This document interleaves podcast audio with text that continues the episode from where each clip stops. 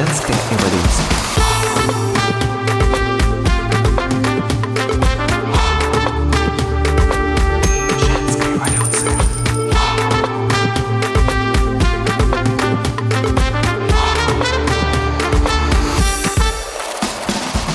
Привет, друзья! В эфире Олеся и подкаст «Женская эволюция». С 2014 года я работаю с клиентскими проектами как маркетолог. И с 2018 года делаю запуски онлайн-продуктов. В этом подкасте я беру интервью у женщин, владелец бизнесов и авторов вдохновляющих проектов и рассказываю об эффективных маркетинговых инструментах для независимых специалистов, которые хотят масштабировать свою практику онлайн. Буду рада вашим отзывам на подкаст-платформах. Не забудьте подписаться на подкаст, чтобы получать уведомления о новых эпизодах. И прямо сейчас вы можете сделать скриншот из подкаст-приложения и поделиться им в сторис. Это очень поможет продвижению подкаста.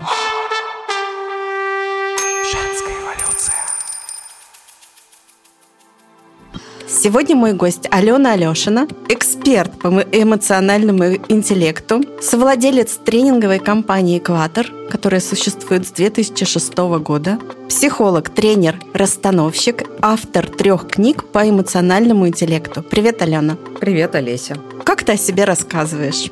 По-разному зависит от того, с кем именно мы работаем, потому что у нас большое направление корпоративное, корпоративных тренингов, и это обычно более официальное представление, корпоративные клиенты, с которыми мы работали. А когда речь идет о какой-то частной практике, частной работе, обычно я говорю о том, что я очень бережное пространство создаю, да, в котором возможны изменения такие из э, своей сути, из своего центра, да, никогда мы стремимся как-то сделать что-то правильно, да, или чему-то научиться, когда речь идет о тренингах, например, а именно какое-то такое изменение, которое поможет мне больше свою уникальность проявлять в этом мире. Как-то так. Мы сегодня с тобой хотим поговорить об эмоциональном интеллекте. Вот я уже сказала, что ты имеешь к нему непосредственное отношение. И первый вопрос, с которого я хотела бы начать, э, сколько лет ты уже занимаешься исследованием этой темы? Ну, я пришла учиться э, и первый раз услышала про эмоциональный интеллект в 2005 году, и уже где-нибудь в году в 2007-2008 я уже начала вести тренинги в паре с более опытным тренером, где эту тему мы затрагивали. То есть вот уже э, немало лет. Ну так, лет 15 уже точно. Прилично. Какое определение вы даете эмоциональному интеллекту? Что это такое вообще?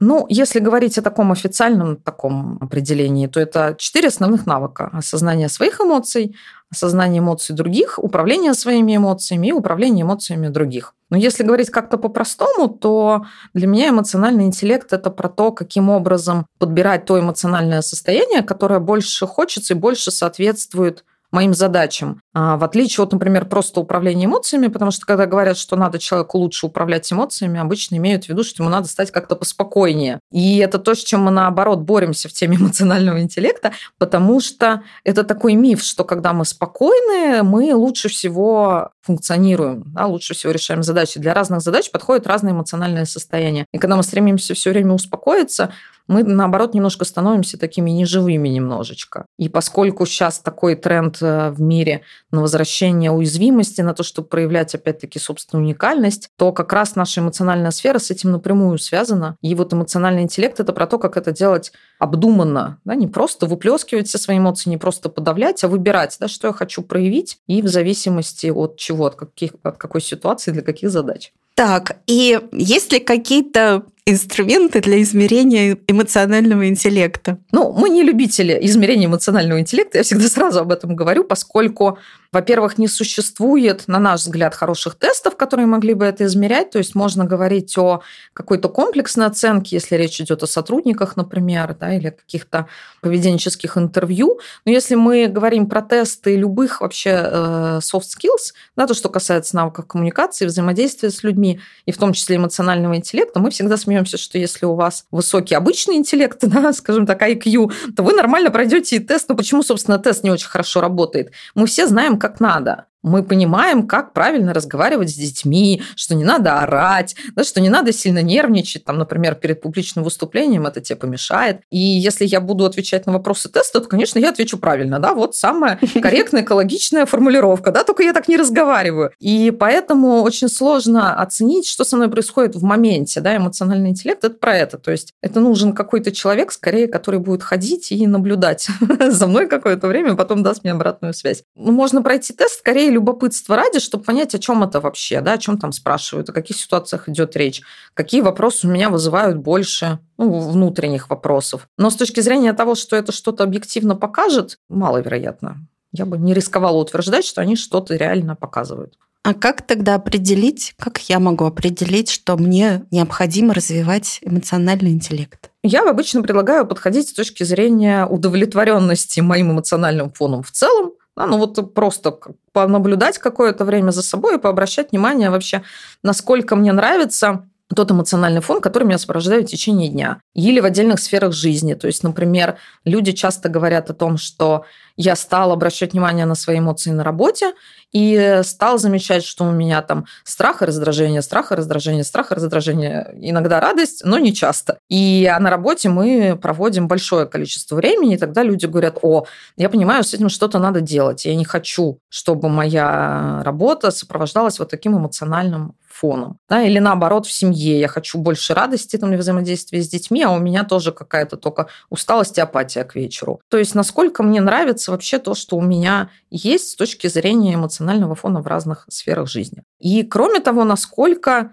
как мне кажется, да, те эмоции, которые я испытываю, мне помогают, насколько они помогают в решении моих задач насколько я умею быстро переключаться из одного эмоционального состояния в другое. Но это вообще мало кто умеет, поэтому обычно говорим, не, не проходите тесты, просто э, развивайте, да, потому что так же, как навыки коммуникации или еще чего-то, чему нас никогда не учили в детстве, да, во взрослом возрасте всегда найдется, что мы еще можем в этой сфере узнать и как-то в этой сфере продвинуться. Особенно, как э, показали нам последние годы, да, начиная с э, ковида и самоизоляции, ну и потом вся ситуация, которая у нас сейчас разворачивается на политической мировой арене, вызывает массу эмоций у любого нормального человека, да, с которыми довольно сложно справляться. Никто до нас с этим не сталкивался да, в последние годы. Поэтому по определению, скорее всего, приходится что-то дополнительно осваивать относительно эмоциональных навыков.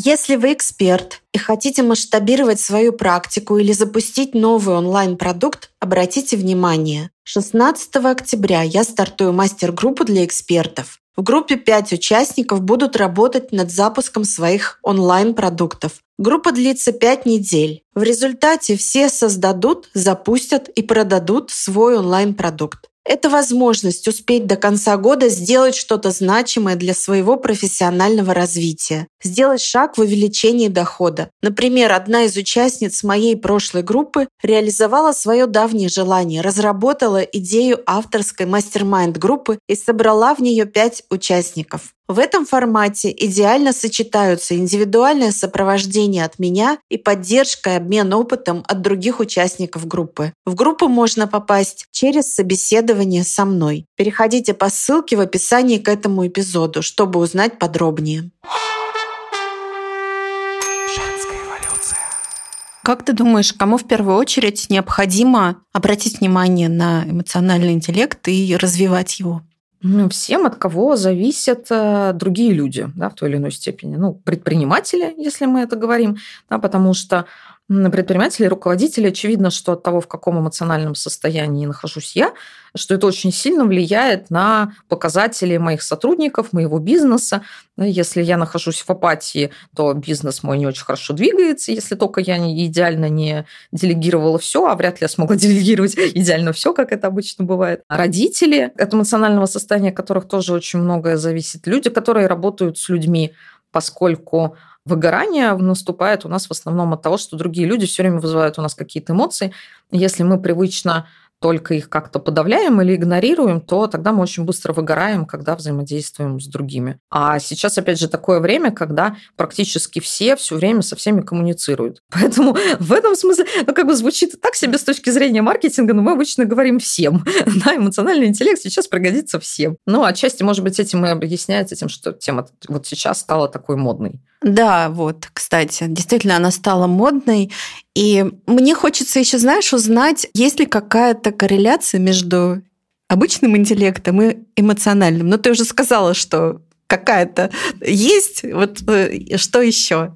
Какая связь между ними? Ну, мы скорее, нам нравится подход. Э, есть такой товарищ Говард Гарднер. Он не очень известен, известен скорее психологом, потому что у него как раз вот э, такие достаточно узкая сфера исследования интеллекта. И он говорил про то, что существуют множественные интеллекты, каждый подвид интеллекта для какой-то отдельной задачи. Ну, в этом смысле я смеюсь, что у меня бывает низкий парковочный интеллект, он иногда у меня куда-то пропадает, да, или вот кулинарный интеллект у некоторых людей, да, такой вот смешали из того, что под руку попалось э, что-то, и у них прекрасно получается, другой идет по рецепту, да, но все равно в итоге ничего почему-то не получается, да. Вот э, Гарднер говорит о том, что это нормально, что каждый интеллект для своего вида задач, хотя для нас это звучит обычно довольно странно, эмоционально это интеллект все еще странновато звучит. Мы привыкли, что интеллект это только про логику и математику.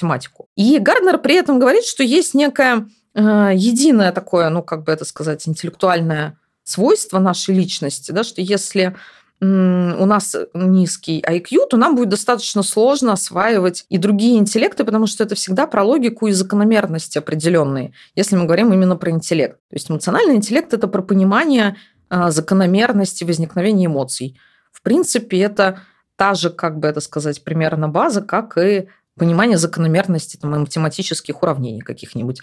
Вот в этом смысле обычно людям, которые как раз технари, айтишники, инженеры. Очень нравится именно вот идея эмоционального интеллекта, потому что оказывается, что мы всегда считали, что это какой-то хаос э, непонятный, неизмеримый и в основном свойственный женщинам, которые такие эмоциональные. И тут оказывается, что в этом есть логика, и они оказываются очень счастливы от этого.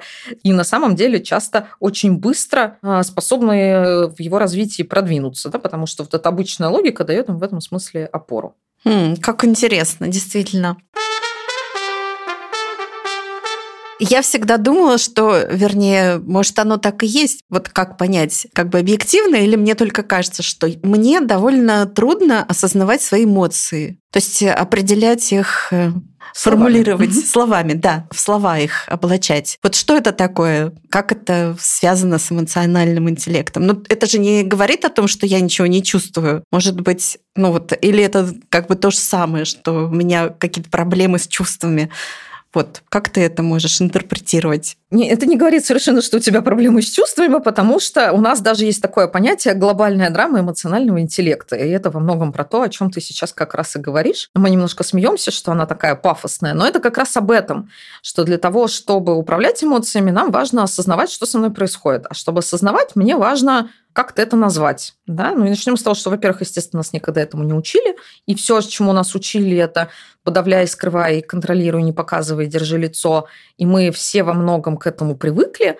И это такая программа, которую мы слышали миллион раз. А что, назови эмоции словом, ну, 20. Ну, 100, может быть, при всей популярности эмоционального интеллекта, ну, тем не менее. И никто не учил нас отличать эмоции от неэмоций. То есть мы на тренингах регулярно сталкиваемся с тем, что люди говорят, ну, я чувствую, например, напряжение. Напряжение – это не эмоции, это физическое состояние, то, что происходит с телом. Часто, естественно, люди говорят, я думаю, что я чувствую, что надо было сделать вот это, да, то есть вообще не осознают, что они говорят про мысли, а не про чувства.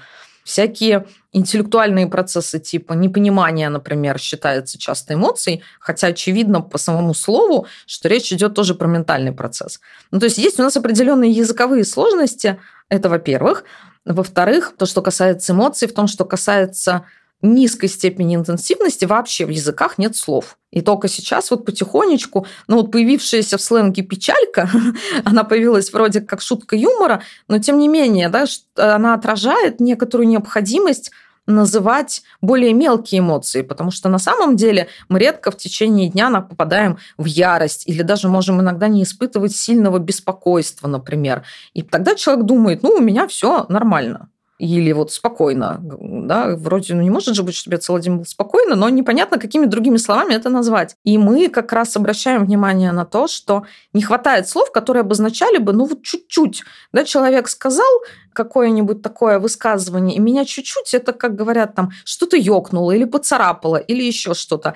Да, это же отражает какую-то эмоцию, но нельзя сказать, что я прямо сразу почувствовала раздражение. Да, это слишком сильное слово или недовольство. Да, но чуть-чуть мне стало как-то неприятненько. И вот э, наши некоторые выпускники, они, например, говорят, раздражулечку почувствовал я твоих слов.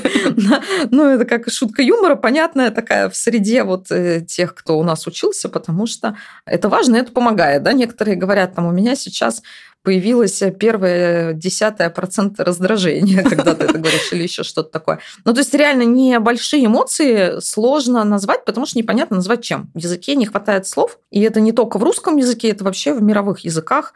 На международных конференциях мы это исследовали с аудиториями. Китайцев спрашивали, экспатов разных. В общем, мы ко всем пристаем, все честно думают и говорят, ну да, в нашем языке тут тоже нет слов. И, может быть, со временем это начнет меняться, Потому что дети такие слова генерят очень легко, и сейчас поколение растет детей, с которыми уже разговаривают про эмоции, и, может быть, вслед за этим начнет меняться язык, потому что язык же у нас подвижная такая структура, поэтому, может быть, это начнет появляться.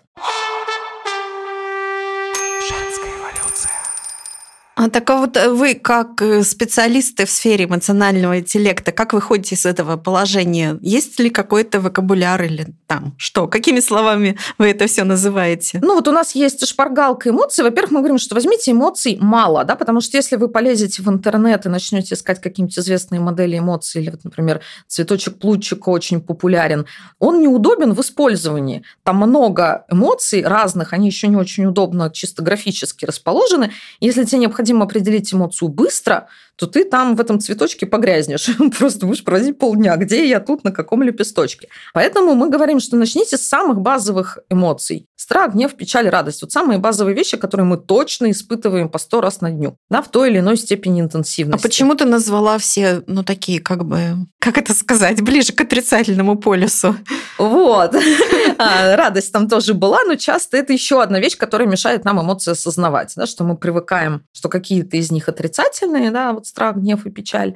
А есть одна позитивная радость, и то тоже не всегда позитивная, потому что это, что ты смеешься как лошадь, тоже не всегда уместно. И так мы приходим к этому вот как бы, что надо быть все время спокойным. А на самом деле э, как раз вот идея эмоционального интеллекта в том, что любая эмоция может быть позитивной или э, негативной в зависимости от того, в какой ситуации, в каком контексте я нахожусь.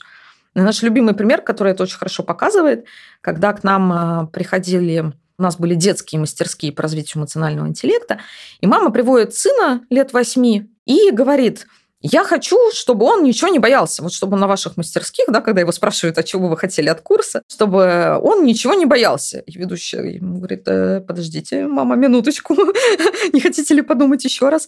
А она такая, да, да, я точно знаю, вот я хочу, чтобы он не боялся, это очень поможет ему в жизни. И тогда наша ведущая уже начала, ну подождите, когда он дорогу перебегает, как у нас есть некоторые бесстрашные люди, кольцевую могут перебегать иногда. ЗСД передо мной вот лично перебегал человек. Да. Ну вот у них нет страха, да, помогает это им, им или мешает, не знаю. Мне точно мешает, что у них этого страха нет, как водителю.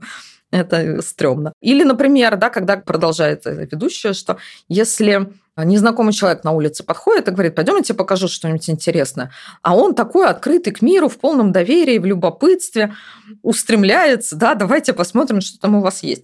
И эта мама, э, собственно, говорит, ой, нет, нет, я не это имела в виду. Да, конечно же, есть ситуации, когда страх полезен и помогает, и он разумен. Я хочу, чтобы ребенок научился понимать, когда вот этот страх полезен, когда не ведись на то, что тебе говорят, ты что, трус, говоришь, что да, я боюсь и считаю это нормальным сейчас, а когда э, он ему мешает, потому что э, ситуация, которая привела ее, собственно, на эти мастерские, это то, что а, ребенок выходит к доске и боится, не может ничего ответить и забывает все, что он накануне выучил, как это иногда бывает у нас от тревожности, у всех, у взрослых иногда тоже бывает. И, соответственно, она видит только эту грань. ей кажется, что вот если он вообще ничего не будет бояться, то и э, будет ему легче жить, но на самом деле нет. Прекрасный пример на эту тему мне тоже тут на днях рассказывали, когда сын-подросток говорит маме, ну вот я тут, тут у меня в городе дела, поэтому вечером я поеду на электричке домой, это часов уже 10 вечера где-то, они живут за городом. И там еще по каким-то полям, значит, дойду. Она ему говорит, нет, ты не поедешь. Он говорит, почему? Он говорит, ну к тебе в электричке в 10 вечера может пристать кто угодно. Он говорит, в смысле? Почему? Говорит, я сяду в электричку как нормальный человек, никого не буду задирать, почему ко мне кто-то может пристать? Ну, то есть, вот ребенок современный, да, нам детям 90-х не понять, как это может даже в голову ему не приходить, он искренне совершенно не понимает. Вот у него нет страха, и он в этом смысле может повести себя не очень разумно. Он считает, что совершенно нормально ехать в электричке в 10 вечера одному, и никто к тебе не пристанет. Да? Нету страха у него по этому поводу. И это как раз опасно. Да, и они как раз с мамой потом это обсуждали, смеялись. Мы с ней, что, наверное, надо какие-то кино из 90-х показывать, как это, методический материал. Вот. Аналогично с раздражением, да, если страх обычно особенно запрещают мальчикам, все еще, да, говорят, ой, это устаревшие нормы морали. Я говорю, ну вы пойдите на детскую площадку, на какую-нибудь обычную, где вот обычные люди, увидите, что все то же самое. И все примерно те же самые методы воспитания. Мы стояли в аэропорту в очереди на регистрацию, и я слышала, как сзади ребенку объясняли, что то, как он себя ведет, это очень стыдно, неприлично, и весь вот этот вот э, набор знакомый нам с детства. Да, поэтому на самом деле по-прежнему это часто говорят, и сами взрослые мужчины все еще по этому поводу очень переживают. То, что касается раздражения, агрессии, в большей степени женщинам это культурально запрещается – потому что э, женщина должна быть милой, доброй, эмпатичной, такой всегда приятной. И поэтому тоже, да, как только чуть-чуть проявляется какое-то раздражение, мужчина еще может себе позволить там раздражаться, скажет, ну, ладно, вспыльчивый, ну, что поделать. А женщина, да, стерва, истеричка, и как ты можешь орать на своего ребенка, да, по поводу чего многие матери переживают. Но в то же время, да, сама по себе энергия агрессии – это то, что помогает нам решать какие-то свои задачи, в смысле достигать цели, ставить цели, защищать границы, то, что сейчас тоже очень многие любят, об этом много говорят. Без агрессии это невозможно. Например, у нас сегодня была ситуация, переговоры по работе, и HR предупредил, что там все такие любят тренеров э, таких, типа того, что которых так просто на слабо не возьмешь.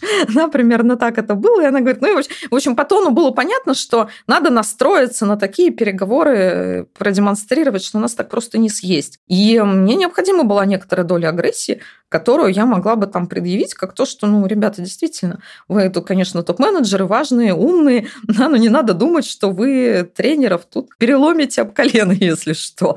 Да, и вот эта некоторая агрессия, которая показывает ну, силу в данном случае не разрушительную, да, не то, что я все крушить буду там или орать, или ругаться, или еще что-то, но в данном случае, что я могу постоять за свои интересы и что у меня достаточно вот этой силы для того, чтобы обеспечить, чтобы на тренинге происходило то, что нужно тренеру, а не, не позволять группе куда-то уводить тренера куда попал. Для этого нужна какая-то доля агрессии, вполне себе что осталось? Печаль осталась, да, и печаль э, для решения каких-то задач в меньшей степени подходит, но если мы вообще не будем печалиться, да, и вот это то, что говорят токсичный позитив, то мы на самом деле так рискуем попасть в такую некоторую тоже ситуацию выгорания, потому что что-то не получается, что-то не складывается, да, что-то мы теряем безвозвратно, в том числе, опять же, в связи с мировыми событиями. Ну, вот у меня, например, очень близкая подруга живет теперь в другой стране. Это, в общем, такое грустное расставание. И, в общем, понятная ситуация, понятная многим. Да, практически все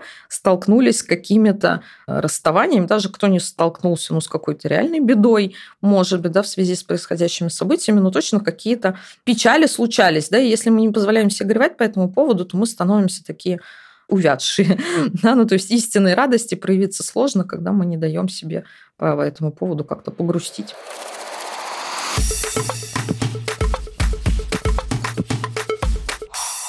А можешь поделиться какими-нибудь практическими рекомендациями, как справляться, когда хочется, например, уменьшить собственную агрессию или раздражение, или злость, или ну вот какие-то такие не очень позитивные эмоции снизить? Ну вот тут опять же зависит от того, а, какую задачу я хочу достигать, да, потому что хорошо, что ты говоришь про снизить да, агрессию, они успокоятся, например, потому что часто ситуациях, когда у нас возникает довольно сильная агрессия, чаще всего это говорит о том, что другой человек все-таки что-то не так делает. Ну, редко мы совсем уж на ровном месте выходим из себя. И, скорее всего, эта ситуация требует каких-то наших действий, каких-то решений. То есть э, здоровая доля какая-то злости нам в этом скорее поможет, чем если я успокоюсь и, как это говорят на чили, на расслабоне, мне вообще станет все равно, э, что с этой ситуацией дальше будет происходить. То есть важно как раз снизить агрессию до некоторого приемлемого уровня, да, и проще всего это делать с помощью телесных каких-то вещей, с помощью дыхания, например. Да, хорошо освоить простые какие-нибудь способы дыхания. Есть много всяких разных сейчас э, дыхание по квадрату есть. Мы все время говорим, что просто длинный, медленный выдох, как через трубочку для коктейля. Да, и тогда получается такой длинный выдох, и он позволяет этой энергии уходить. А, не все любят дышать, говорят, многие говорят, мне не помогает, хотя не знаю, если дышать правильно, то точно помогает. Вопрос в том, насколько, потому что я вот когда рожала, я помню, я дышу, как нас учили на курсах по подготовке к родам. Это же дыхание можно, собственно, использовать для снижения агрессии. Думаю, что-то мне вообще не помогает. И в следующую схватку думаю, да буду дышать я просто как это. И тут я поняла, что помогает просто не так хорошо, как мне хотелось бы, да, что когда я перестала дышать как правильно, у меня вообще искры из глаз полетели. Дыхание, какие-то вещи, связанные с немножечко таким телесным успокоением, да, погладить себя по плечам, немножко. Ну, что-то вот, когда ребенок такой вот надутый, да, что, мы будем делать? Ну, как-то что-то доброе себе сказать. Потому что обычно, когда мы злимся, мы еще начинаем себя за это ругать, и это такая самозаводка происходит. Да, что-то, да, да, бесит. ну, такую поддерживающую какую-то фразу для себя. Мы вообще говорим, что вот в смысле подспорья такого для быстрого управления эмоциями хорошо иметь разные заготовки. Разные фразы, которые мне как-то помогают в разных ситуациях страницах, какие-нибудь картиночки, воспоминания о каком-то, э, ну вот о чем я могу вспомнить, чтобы мне стало немножко радостнее. Я злюсь, да, я, например, про ребенка, про любимого человека, про какой-то момент радости, когда что-то в работе классно получилось. И тогда эта злость естественным образом снизится. Да, почему, собственно, это не очень работает? Вот это то, что все же знают, что надо подумать о хорошем. Вот, собственно, это правда работает. Но мы часто в моменте, когда у нас эмоция захватывает, мы не можем вспомнить, о чем в этот момент подумать, потому что наш мозг так устроен, что мы начинаем вспоминать все плохое. И я пытаюсь вспомнить хорошее, а вспоминаю все моменты, когда вот этот конкретный человек выводил меня из себя. Так вот и как же тогда вспомнить хорошее? А вот заготовки. Ну, то есть буквально в самом прямом смысле в заметках в телефоне, например, да, что Алена, вспомни там там вот этот момент, или вспомни, когда вы были там-то, или когда ты делала то-то. И это действительно помогает. Ну вот мне помогает, во всяком случае, да, мы обычно даем то, что рекомендуем, то, что доработает для нас. Для меня работает, я открываю, вспоминаю, а, ну точно. Ну, это кажется очень сложной цепочка, то есть нужно сначала разобраться, что это за эмоция такая у меня сейчас, потом совершить определенные действия, полезть в эти заметки, найти там, в общем, как-то очень долго получается. Ну, самые простые вещи телесные, да, вот дыхание или какие-то вещи можно пойти, не знаю, умыться, да, что-то сделать. Это то, что обычно помогает проще всего.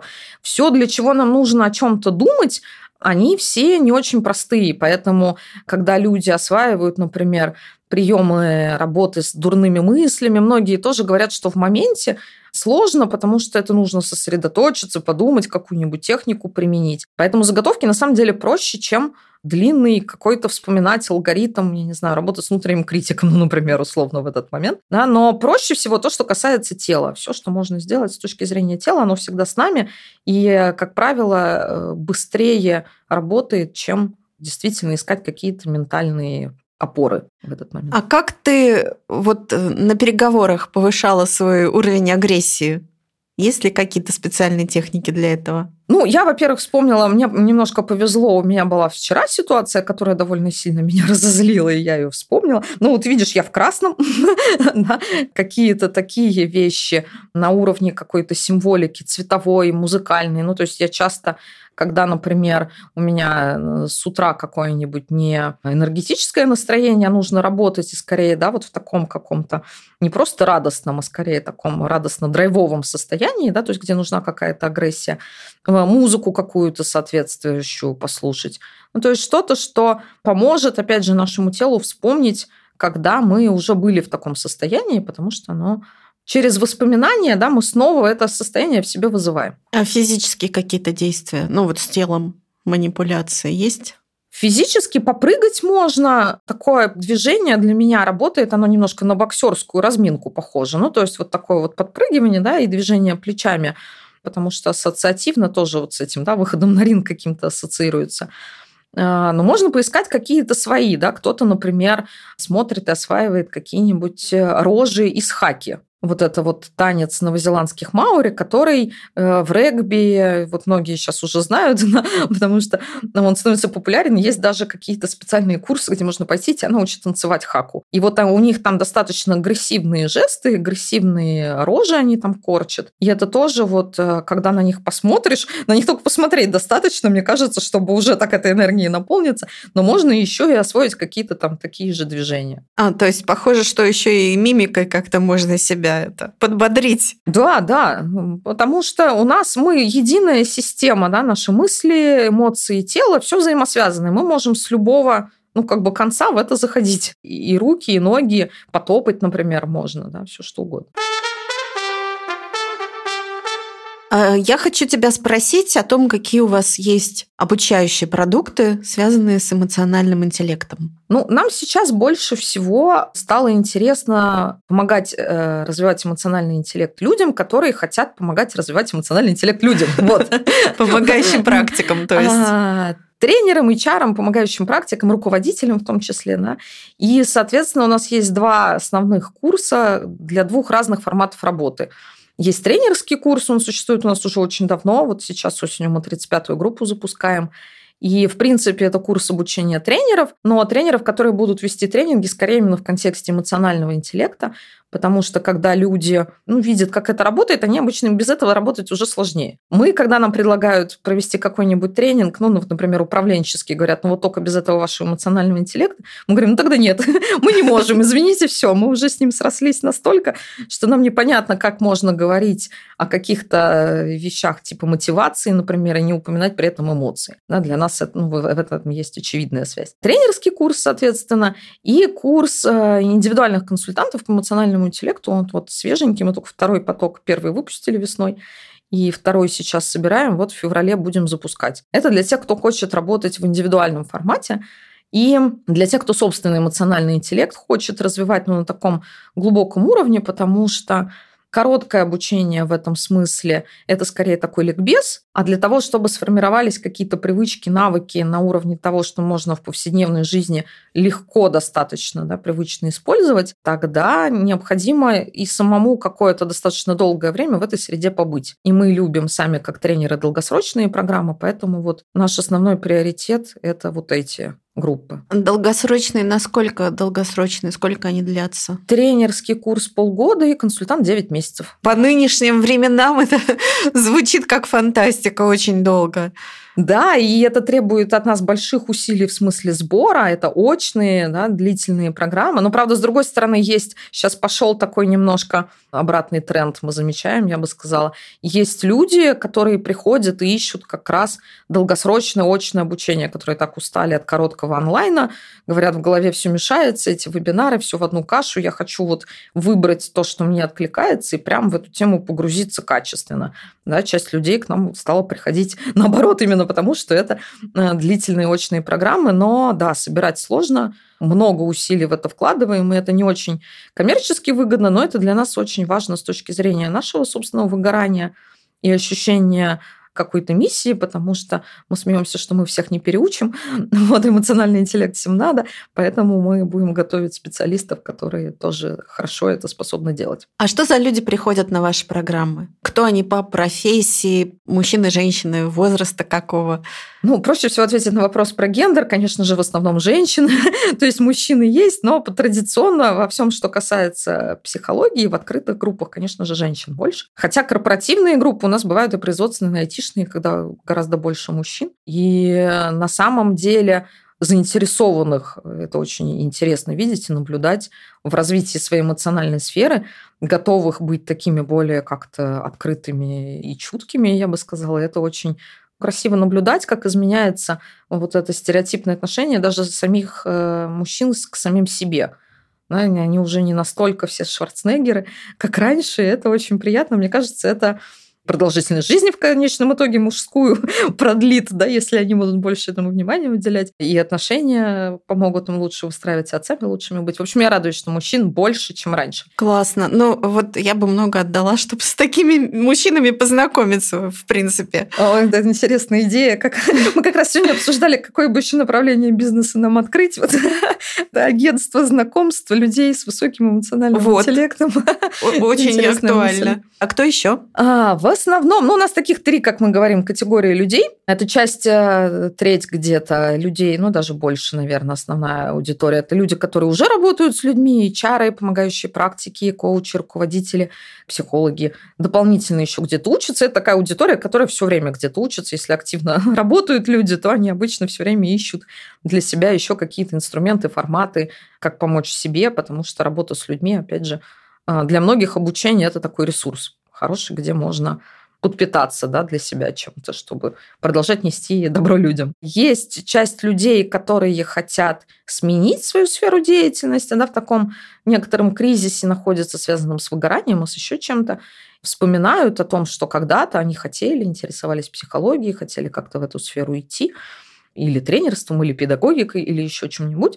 Здесь может быть работа какая угодно.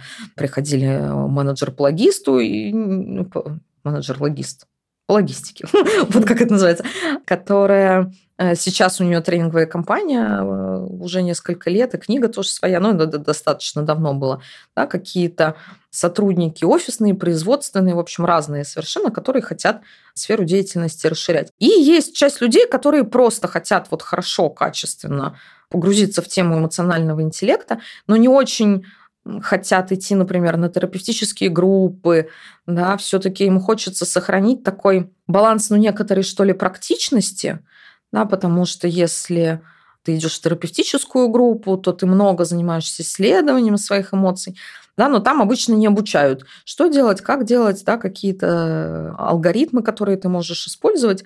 И поэтому вот часть людей не очень говорят, мы хотим вот в эту вот сферу, чтобы там только копаться в глубинах своей психики, а чтобы еще как-то вот, особенно те, для кого рациональное важно, да, слово интеллект, конечно, в этом смысле очень привлекает, да, что-то еще, чтобы в этом э, была какая-то опора и структура. При этом, ну, такой комплексный, достаточно длительный подход. Вот и тоже совершенно совершенно разные бывают люди, которые говорят, ладно, а, ну и профессию заодно получу. Я сама так в тренерский курс в свое время пришла. Я говорила Сергею, который меня звал в тренерский курс, что я вообще не тренер, зачем ты меня туда зовешь? Это точно не то, чем я буду заниматься в жизни. Он говорит, ну ничего, эмоциональный интеллект поразвиваешь, там навыки коммуникации, еще что-нибудь. Я говорю, ну ладно, это интересно, пойду и где я сейчас. Да, ему тоже 20 лет почти. Да, да, поэтому всякое бывает. Иногда это такой способ обойти свой страх, да, тоже говорить, ой, нет, нет, меня это вообще не интересует, я так чисто это на огонек заглянуть. И так бывало, да, когда люди потом идут да, и говорят, ну, я вот понял. у нас э, так человек, например, свой бизнес открыл. У него было какое-то очень серьезное производство, а, и он говорит, я иду для себя, только для себя исключительно, ну вот, может, немножко в работе мне это пригодится. Отучился и открыл свою компанию, у них продажи, дистрибьюция этих огромных мягких медведей, вот этих огромных. И почему говорил, что у него был очень серьезный бизнес? Вот человек хотел, да, продавать большие мягкие игрушки, но он мужчина такой серьезный, солидный, ему было очень сложно, видимо, это принять в себе, да, но вот, тем не менее, через какое-то время принял и тоже уже много лет прекрасно этим занимается. А по возрасту какие это люди? Ну, в основном э, это где-то средний возраст, да, в районе там 30, 35, 40. Ну, вот этот вот как раз период, когда, ну, во-первых, э, людей выгорающих уже в это время больше, да, люди больше что-то для себя ищут. Ну и в то же время как-то, как раз с точки зрения того, что это очные и долгосрочные программы, уже есть какое-то... Они отдохнули от вуза, успели, да, поэтому уже готовы тоже к какому-то долгосрочному обучению, потому что часто а, помладше, когда еще это воспринимается, ой, это что-то, дайте мне отдохнуть от моего высшего образования еще пока. А как они могут применять полученные знания, навыки на практике? Ну, есть несколько пластов, да, и смотря про какую программу мы говорим. В тренинговском курсе, например, очень много навыков коммуникации, управления групповыми дискуссиями, ну, то, что необходимо тренеру для его работы что еще, навыки переговоров, да, работа со сложными участниками пригодится, если сложный участник – это твой ребенок, например. Да, и а, навыки эмоционального интеллекта помогают в разных каких-то бытовых ситуациях. Нам люди периодически рассказывают, о, слушайте, вот такой вот был эпизод, удивительно сработало. Например, история, которую мы тоже всегда рассказываем, потому что очень это к вопросу про позитивные и негативные эмоции. Опять очень ярко нам запомнилось, когда один наш участник нам потом позвонил и рассказал, говорит, представляете, я ехал Э, по трассе Скандинавии. Это еще было в те времена, когда вот ее не начали э, ремонтировать. И это ужасная трасса, вот это полторы полосы. Очень опасная. Фуры, да, там очень много аварий всегда. И он говорит, я еду по этой трассе, э, солнце светит вообще. И мне позвонили, говорит, сообщили офигенную новость. Просто я, говорит, вам даже не скажу, но это мы до сих пор думаем, что же это такое у него было. И он говорит, я в этом состоянии, значит, еду, в какой-то момент смотрю на спидометр, и вижу, что у меня там уже 160. И он говорит, и я еду такой вот как в компьютерной игре, там обгоняю всех так. И тут я понял, что если я так продолжу, то радость моя будет недолгой. И он говорит, и я прям съехал, я вспомнил про вас, я съехал на обочину, я там успокаивалась. Он там тоже прыгал, говорит, я орал, махал руками, в общем, там это, бегал по обочине туда-сюда, да, до тех пор, пока не почувствовал, что все, я готов ехать дальше как нормальный человек. Да, поэтому иногда бывают такие вот яркие события, когда люди рассказывают, это хорошо помнится. Кто-то, ну, собственно, применяет в профессии, да, и, и люди, даже если не идут, например, в тренерство полноценно, да, ну, кто-то из HR проводит у себя какие-то там мастер-классы, что-то, кто-то совмещает какое-нибудь еще свое хобби с этим, например, ой, я так люблю танцы, а не сделать мне какой-нибудь танцевальный мастер-класс про эмоции и что-то такое придумывают. Ну, то есть очень много всяких разных вариантов. Кто-то более сухо, и у меня план, я пойду тренером, идут работать в корпорации, например, да, или в тренинговые компании, а кто-то вот всякие творческие какие-то штуки придумывает, так что очень по-разному. Получается, ну правильно ли я услышала, что они могут не только научаются опознавать и управлять эмоциями, но и передавать эти знания кому-то еще. Ну, то есть обучать других людей этому же. Да, и очень часто откуда и вообще изначально начал рождаться курс про консультанта, потому что люди стали говорить, я пытаюсь поговорить со своими близкими, я пытаюсь да, как что-то рассказать коллегам на работе, и, ну, а это же всегда кто-то пришел умничать и смотрят на него с большим скепсисом и говорят, а давайте как-нибудь что-нибудь придумаем, что вот можно делать, да, через какие-то вопросы к людям, через еще что-то.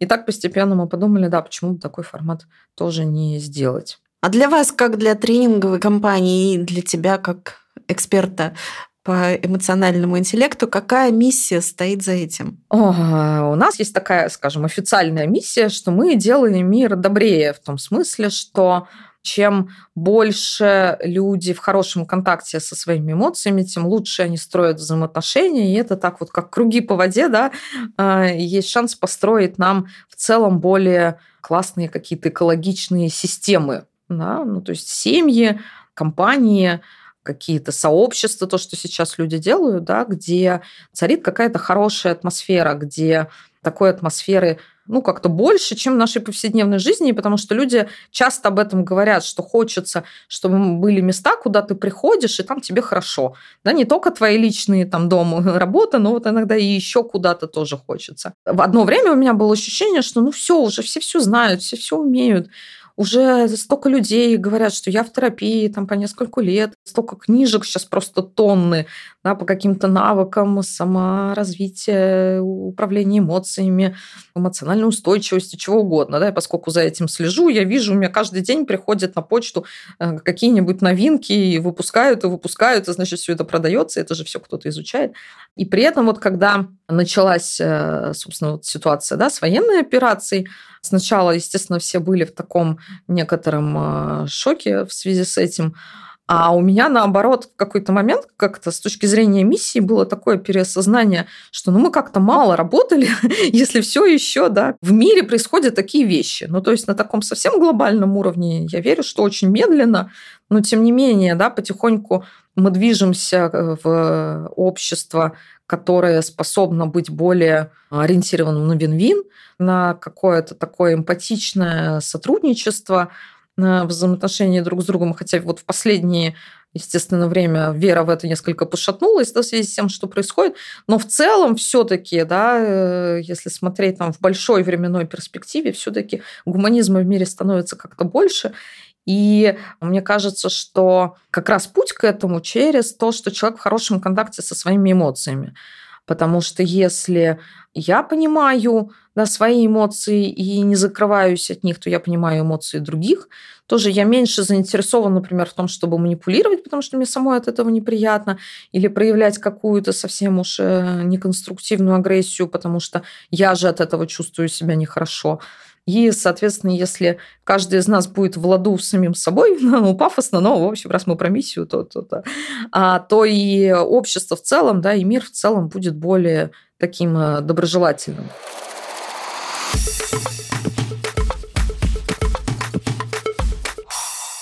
Немножко вернусь назад. Я услышала, что у вас есть э, некие продукты для детей, да? Угу. Что это такое и для какого возраста? У нас разные периоды э, были. Когда-то у нас были мастерские, которые закрывали практически все возраста, возрастные группы от э, даже чуть-чуть у нас дошколята были, а так от 7 лет и до подростков, то есть 7-9, 10-12, и вот подростки э, программы, и тоже это были несколько месячные программы для развития эмоционального интеллекта детей. Потом наша сотрудница, которая этим занималась, открыла свою частную школу.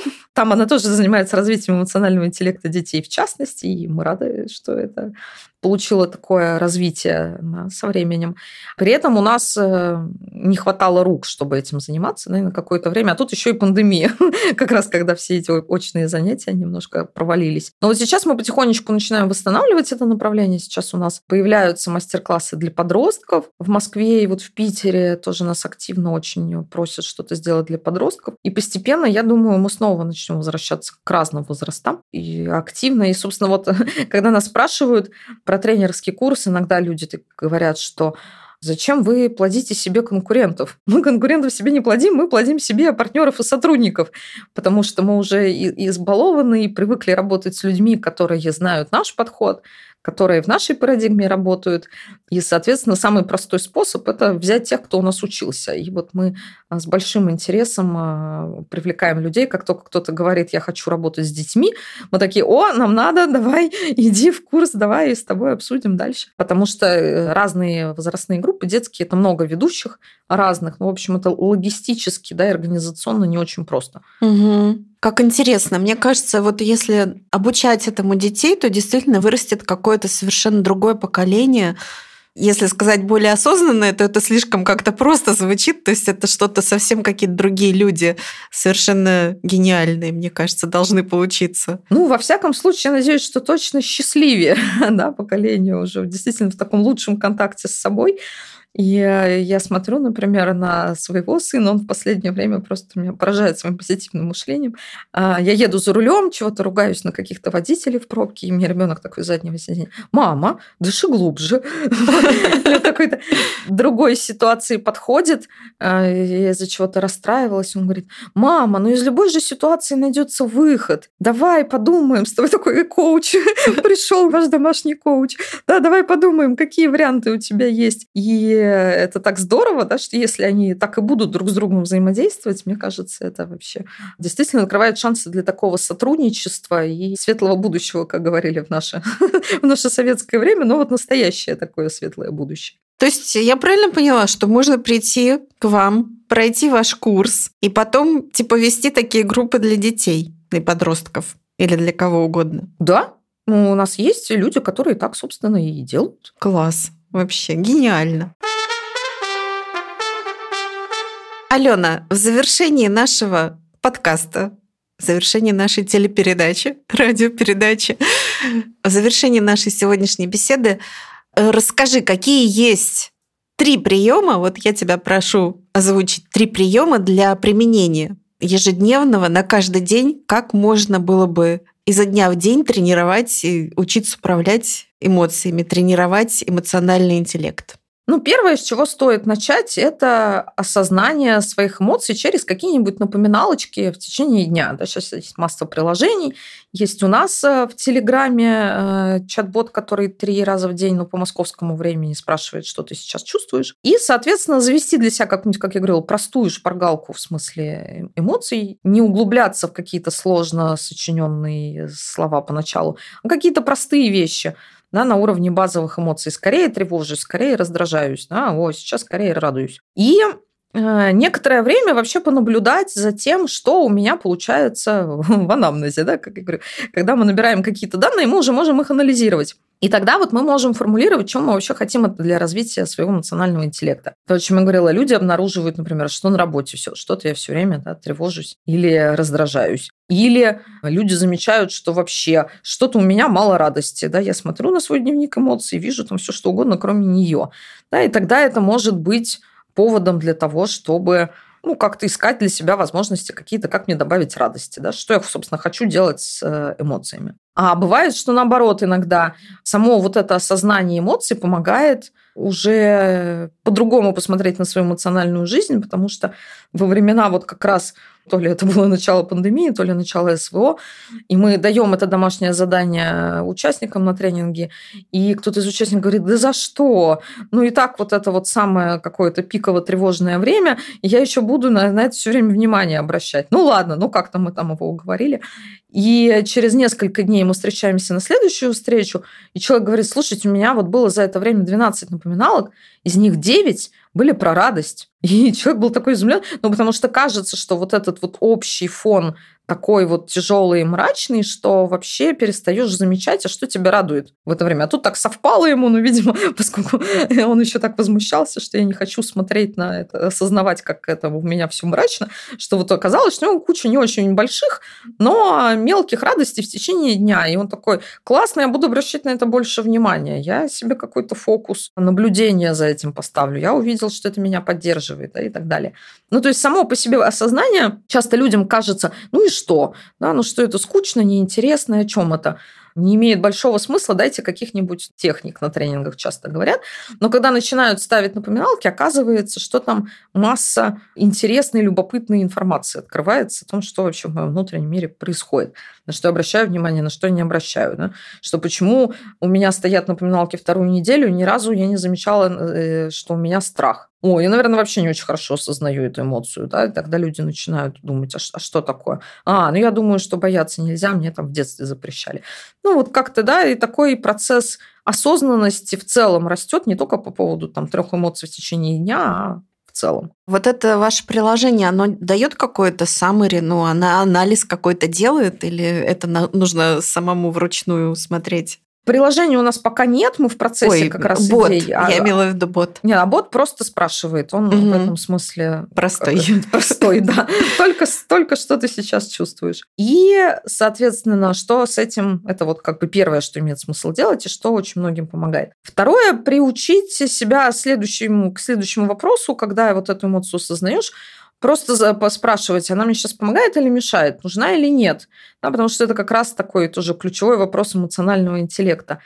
И иногда кажется, что это очень просто, но все равно в моменте, вот у меня не так давно, сколько лет, я много лет занимаюсь уже развитием эмоционального интеллекта. А, я еду за рулем, меня подрезали. И какое-то время проехав, я вдруг думаю, так, а что я вообще чувствую? Ага, я раздражаюсь. Ну, вроде бы это очевидно, да, но я какое-то время ехала и злилась, и э, я начала подозревать себя в раздражении из-за того, что у меня стиль вождения какой-то стал более ерзающий, да, что-то я тоже начала перестраиваться туда-сюда, думаю, так, что вообще происходит? А, я раздражаюсь. Это раздражение мне помогает сейчас или мешает?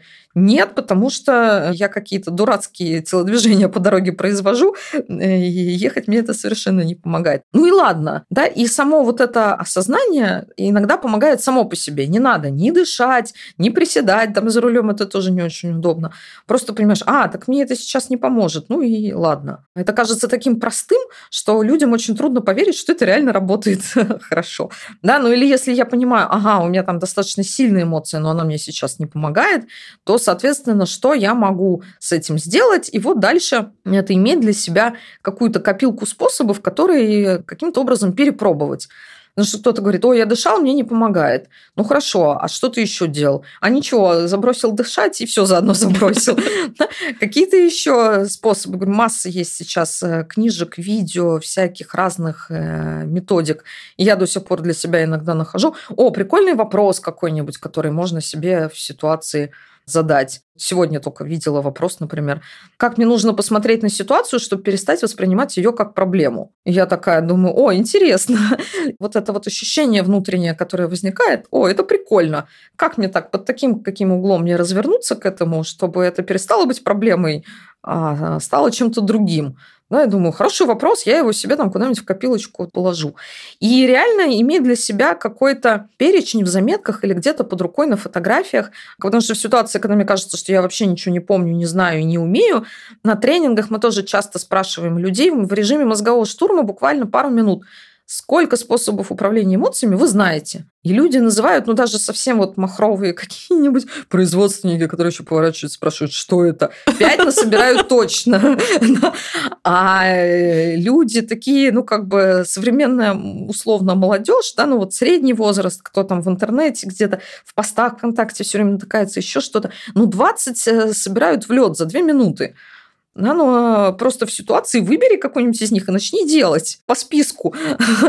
Просто пробую вот это, не помогло, пробую вот это, да, и, и так далее. Спасибо, классно, можно применить, попробовать, по крайней мере. Да.